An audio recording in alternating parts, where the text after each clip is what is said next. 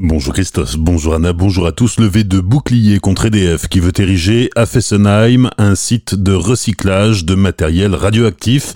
32 associations franco-allemandes ont signé une déclaration pour protester contre l'implantation du projet de technocentre à côté de la centrale. EDF veut y recycler des composants métalliques radioactifs issus du démantèlement du site, mais aussi venant d'autres centrales du parc nucléaire français ou même de l'étranger. Pour les associations qui espérait que la fermeture de Fessenheim signe la fin du nucléaire dans l'espace rhénan, c'est la douche froide. La décision ne sera pas prise avant 2023 selon l'électricien. Les syndicats font leur rentrée aujourd'hui en Alsace après les Gilets jaunes et les écologistes le week-end dernier. La CGT, Solidaire, la CNT et la FSU appellent à un rassemblement à 14h sur la place Kléber à Strasbourg. Pour eux, il faut remettre la question de l'emploi au centre des revendications alors que la situation actuelle entraîne beaucoup de précarité. Ils restent mobilisés contre la réforme des retraites et souhaitent une hausse des salaires ainsi qu'un développement conséquent des services publics. Les syndicats qui s'inquiètent du sort des salariés de Caddy à Drussenheim, la direction de l'entreprise va fermer le site et transférer l'activité sur son autre site alsacien à Detwiller. Une cinquantaine d'emplois sont menacés. Côté transport en commun, la SNCF ne s'attend pas à ce que le trafic soit très perturbé aujourd'hui. Les prévisions sont à retrouver sur le site sncf.com.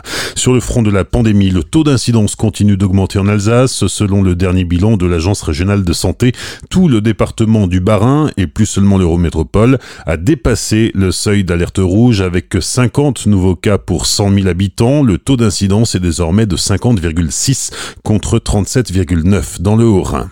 Deux Italiens de 43 et 46 ans interpellés sur les hauteurs du col du Bonhomme. Ils ont été surpris en train de cueillir de grandes quantités de champignons. Ils avaient 50 litres de cèpe dans leur cagette contre 5 litres autorisés.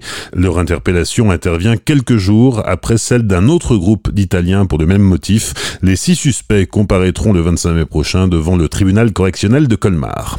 Gros accident hier après-midi vers 16h à Gubwiller. Deux véhicules sont entrés en collision à l'angle de la RD 430 et du pont de la rue de la Marne. L'une des voitures a terminé sa course contre le parapet du pont. Aucune victime n'est à déplorer. Le trafic a été dévié par les gendarmes le temps de dégager les véhicules accidentés. Ce week-end ont lieu les journées européennes du patrimoine. Pour cette édition un peu particulière et malgré des normes sanitaires contraignantes, le service Ville d'art et d'histoire de Célestat a tout de même tenu à proposer plusieurs rendez-vous autour du patrimoine célestadien.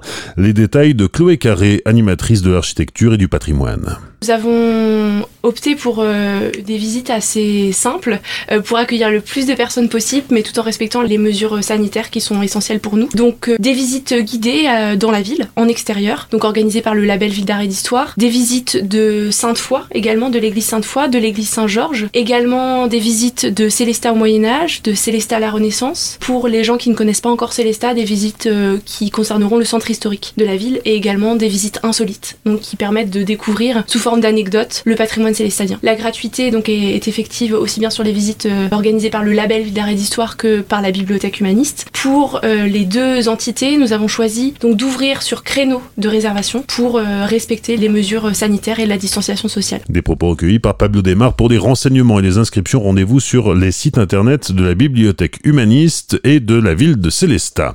Enfin, ce dimanche aura lieu le lancement de la nouvelle saison des Temps Maten de Célestat au programme une de festivités avec des spectacles gratuits, des concerts, des ateliers et même un concours de pétanque en extérieur. Bonne matinée, belle journée sur Azure FM, voici la météo.